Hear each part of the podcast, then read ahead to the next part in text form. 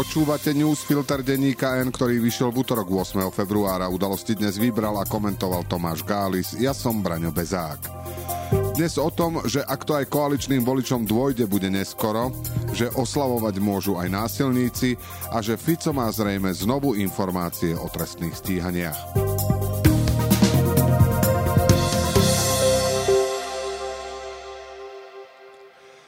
Nestalo sa tak pred Vianocami, ako mali v pláne a ešte je tu možná prekážka v podobe ústavného súdu, ale koaliční poslanci aj napriek protestom a tvrdému odporu opozičných strán odhlasovali samoamnestiu, ktorá poškodí celé Slovensko. Je to hanebné a nikto z nich nemôže v budúcnosti tvrdiť, že netušil, čo zmeny trestného zákona v prospech zločinu prinesú. Po desiatich týždňoch je dokonané. Ak do legislatívy rýchlo nezasiahne ústavný súd, zločinci od korupčníkov v najvyššej politike podrobných zlodejov môžu oslavovať.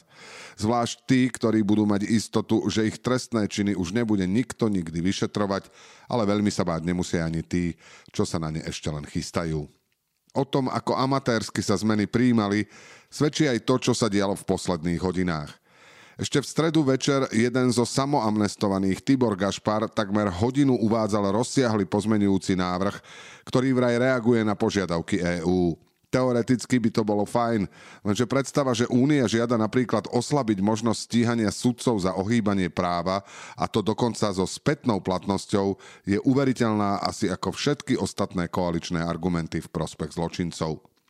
O tom, ako veľmi je koalícia v ich obhajobe súdržná, zasvedčí rozhodnutie predsedu parlamentu a prezidentského kandidáta Petra Pellegriniho, ktorý vo štvrtok do obeda nedal hlasovať o návrhu PS, že poslanci, ktorí sú v konflikte záujmov, teda napríklad stíhaný Gašpar a Žiga, to majú podľa ústavného zákona oznámiť a o tom, ako parlament opäť raz degradoval na prevodovú páku vlády, hoci teoreticky by ju mal kontrolovať, svedčí nielen automatické zamietanie takmer všetkých opozičných pozmeňovákov, ale aj to, že okrem predkladateľa Borisa Suska sa do snemovne dlho nik z vlády neunúval. Vlastne po záverečnom slove sa vyparil aj samotný minister mm, spravodlivosti. Otázkou je, kedy a či vôbec všetky dôsledky pochopia aj voliči koaličných strán. Podľa výskumu veľká časť z nich aspoň čiastočne chápe, o čo ide, ale ani toto poznanie zjavne nezaváži natoľko, aby sa začali odkláňať od svojich zástupcov. Napokon konečne sa dostali k moci a teraz to tej opozícii zastupujúcej druhú polku národa, ktorá sa nad nich tak často povyšuje, ukážu. To môže byť silná motivácia. Časom sa to môže meniť. Ani nie tak preto, že tam hore sa môže korupcia rozšíriť ešte viac ako v predchádzajúcich volebných obdobiach. Skôr sa to stane vtedy, ak im niekto ukradne auto alebo vykradne dom a nedostane trest, aký by si podľa nich dotyčný zaslúžil. A vyšší nedostane ani keby sa trestné zákony niekedy pritvrdzovali.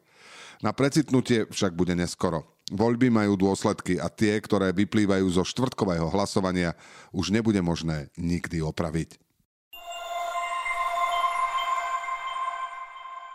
Mnohé zámery boli známe už od začiatku decembra, ale bol by v tom čert, aby sa nejaké to prekvapenie neobjavilo aj v posledný deň rokovania o novele trestného zákona. A naozaj, pár hodín pred hlasovaním sme sa dozvedeli, že okrem korupčníkov a zlodejov môžu nakoniec oslavovať aj násilníci. Samotný paragraf, ktorý hovorí, že kto násilím alebo hrozbou bezprostredného násilia donúti ženu k súloži, alebo kto na taký čin zneužije jej bezbrannosť, podtrestá sa odňatím slobody na 5 rokov až 10 rokov, si síce navrhovateľ zmeniť nedovolil, ale premlčaciu lehotu trestného činu znásilnenia sporná novela skracuje z 20 na 10 rokov. Napísať, že ide o zámernú súčasť humanizácie trestného práva, o ktorú vraj koalícii ide, by sme si nedovolili.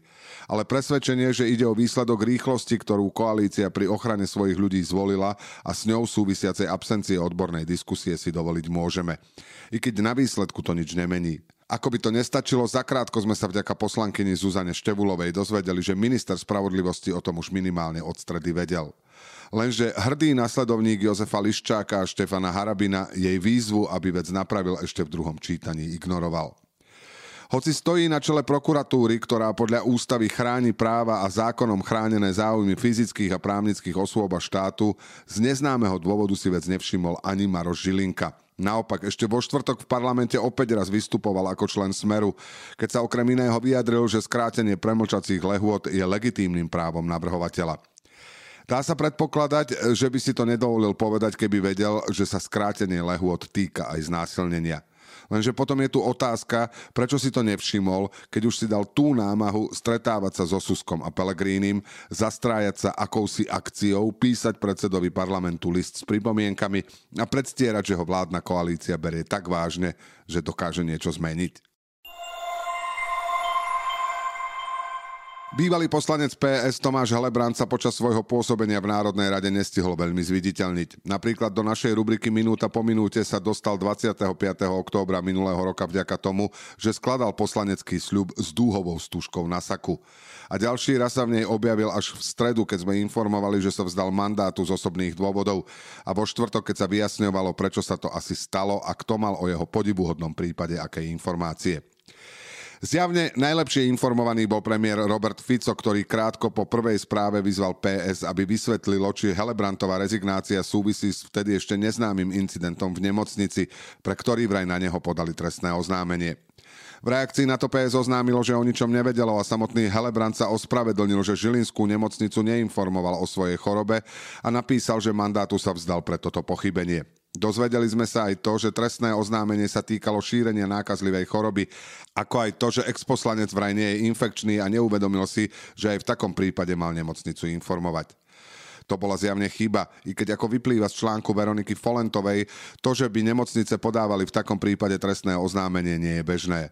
Helebrand chybu nepoprel, ale naopak vzdal sa preto mandátu, čo ho neboli schopní mnohí iní poslanci po oveľa závažnejších obvineniach. Tým by sa celá vec mohla skončiť, ale neskončila sa. Okrem otázky, či by v rámci naozajstnej humanizácie trestného práva nebolo dobré zmierniť tresty v prípadoch podobných tomu Helebrantovmu a otázky, prečo práve v jeho prípade nemocnica podala trestné oznámenie, je tu hlavne otázka, odkiaľ o tom vedel Fico. Jeden z jeho ľudí na čiernu prácu, Erik Kaliňák, tvrdí, že už v stredu to všetci riešili v parlamente. To by sa niekomu inému aj dalo veriť. Lenže Fico je známy tým, že na stole dlhodobo nachádza informácie o trestných stíhaniach, ku ktorým sa oficiálnou cestou nemá ako dostať. Kto by potom veril verzii s klebetným parlamentom? Teraz ešte správy jednou vetou. Národná rada má dvoch nových poslancov. Sľuby zložili Richard Glück zo Smeru, ktorý nahradil Martina Nemkyho, nového šéfa štatistického úradu a Richard Dubovický z PS, ktorý nastúpil za odstúpivšieho poslanca Tomáša Helebranta. Ministerstvo investícií nachystalo uvoľnenie pravidel verejného obstarávania, zvýšia sa hranice na zadávanie zákaziek bez súťaže a zmiernia sa pokuty.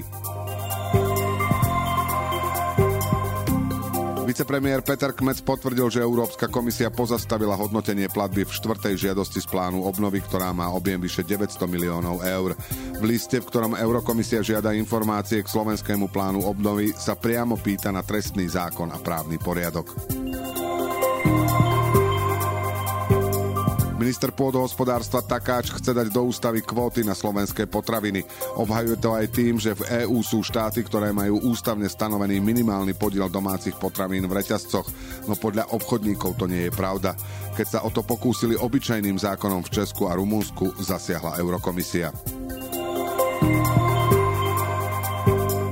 Ústavný súd nemohol posúdiť prezidentkino podanie k novele kompetenčného zákona skôr ako v stredu, tvrdí predseda súdu Ivan Fiačan, podľa ktorého ústavní sudcovia rozhodli hneď, ako to bolo možné. Producentka Zuzana Mistríková odmieta, že dotáciu na projekt Miky z audiovizuálneho fondu získali nepravdivými dokumentami. Reagovala tak na vyhlásenie štátneho tajomníka ministerstva kultúry Tibora Bernaťáka. Osočovaniu zo strany rezortu sa bráni aj nadácia Milana Šimečku. Konferencia Globsec sa môže už tento rok presunúť z Bratislavy do Prahy alebo Varšavy. Oficiálnym dôvodom je zámer organizátorov, aby toto podujatie rotovalo. Na Globsec však dlhodobo útočí Andrej Danko aj Robert Fico. Udalosti do dnešného newsfiltra vybral a komentoval Tomáš Gális. A na záver posledné slovo odo mňa. Podľa zvrátenej logiky a sanácie trestných kódexov sa dá porozumieť, prečo sa skracujú premlčacie lehoty pri niektorých trestných činoch. Ale pri znásilnení? Možno je to len babráctvo a možno majú Ficovi oligarchovia ešte temnejšie tajomstvá, ako sme si doteraz mysleli. Do počutia zajtra.